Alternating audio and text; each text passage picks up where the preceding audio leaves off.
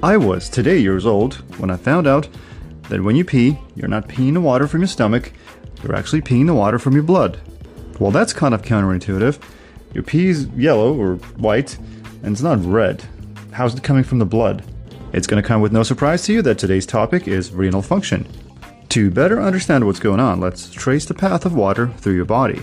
The ingestion of water occurs through your mouth, which then travels down your esophagus and gets to your stomach. After a convoluted process of water absorption through your stomach, through your large and small intestine, the water ends up in your bloodstream. Well, what does that mean? Think about yourself as a sack of water, which is what we are. By drinking lots and lots of water, if we have a proper functioning heart as well as kidneys, we're not going to swell up. It's fair to say that it's kind of intuitive. When you drink a lot of water, you pee a lot more. Well, we've just established that the water gets into your bloodstream first. Whose job is it to filter it out and to really understand if you have way too much water in your body so the excess can be taken out so that your blood pressure doesn't rise up through the roof because of the overload. By the way, in the medical terms, it's just called volume overload. As it turns out, you have a lot of baroreceptors in your body. Baro stands for pressure, and they kind of sense what's your blood pressure at the moment in certain areas of your body. It's like having a blood pressure cuff always attached to your arm or pretty much everywhere and always giving you a reading. That reading, I don't know how many times a second, sends a signal to your brain telling it if you have volume overload or underload, if you want to call it that way. So when the brain and the kidney sense that you have volume overload and your pressure might have gone up, males and females have adrenal glands, which are located on their on top of the kidneys. When the body senses that you have too little water, a hormone under the name of aldosterone is produced in the cortex of the adrenal glands I was just talking about, which are located above the kidneys. Aldosterone is actually used to regulate the blood pressure. It sends a signal to organs like kidneys and the colon that can increase the amount of sodium in the body or the amount of potassium released in a urine. Because if you increase the sodium in the blood, the water is going to naturally go where the sodium is, and you're going to retain water. So, as you can imagine, little aldosterone will make you pee more, and more aldosterone will make you retain water. So, now let's summarize. The water comes in into your stomach, it gets absorbed into your blood, and then the kidneys are the ones that are deciding whether or not they should release the water or not. The majority of your blood volume is actually water, just like I said, because we are sacks of water. So both of your kidneys actually act as filters. Your entire blood circulates through your kidneys 24 7 and it gets filtered out.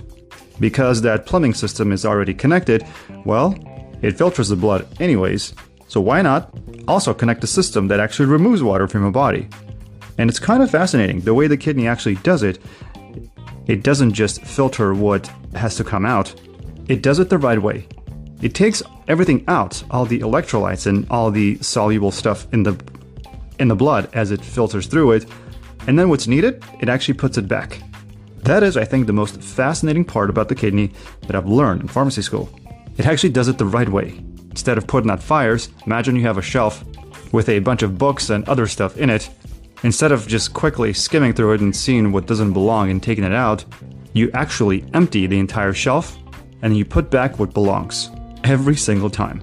So, coming back to the original idea that I've proposed at the beginning of the podcast, the water that you drink travels to your blood and then it gets taken out by the kidneys. The reason why your urine is not red is because the blood cells are not filtered out. Imagine having a sieve and then the water passes through it, which is we can think of as your blood as well. And the sieve is so fine that the blood cells are so much larger that they don't pass through it. Of course, if somebody has kidney damage, if somebody has a kidney issue, this could deteriorate the sieve and basically make it much larger, allowing the blood cells to escape. This is when blood can be seen in the urine. But that's a separate topic. Blood and urine could come from different places. One of the most common things is a UTI. And by the way, since we've touched upon blood pressure and aldosterone, I want to really quickly tell you what can go wrong with aldosterone. So imagine this hormone that's produced by your kidneys by the adrenal glands on the kidneys that's responsible for either your volume overload or vo- volume underload not functioning correctly.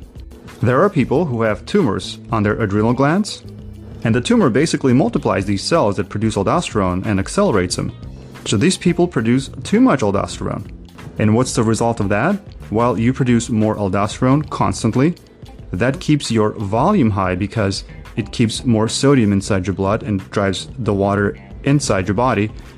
That results in constant high blood pressure. The condition is called hyperaldosteronism. It can cause high blood pressure, low potassium levels, and abnormal increase in blood volume because of the way the hormone affects the body. It is also possible to have low levels of this hormone aldosterone. The primary adrenal insufficiency is a disease that causes a general loss of adrenal function. Patients with what's called a primary adrenal insufficiency causing low levels of aldosterone may experience low blood pressure and, as a result, increased potassium levels. And this whole thing can cause lethargy, which is constant tiredness. It definitely goes much deeper than that, but if you're having high or low blood pressure issues, I would highly recommend you to talk to your doctor and see if he or she can diagnose exactly what causes it. Just consider asking your doctor if your hormones could cause it. Maybe check your aldosterone levels, and if the levels are not where they should be, talk to your doctor about changes or treatment that are possible to help your condition. And if you know someone who might find this information useful, please go ahead and share this podcast with them. I want to thank you for your attention. I actually look at the podcast completion rate, and it's off the charts. It's like 90, 95%. Looks like all of you are listening to all of my podcasts all the way through. For that, I'm really thankful.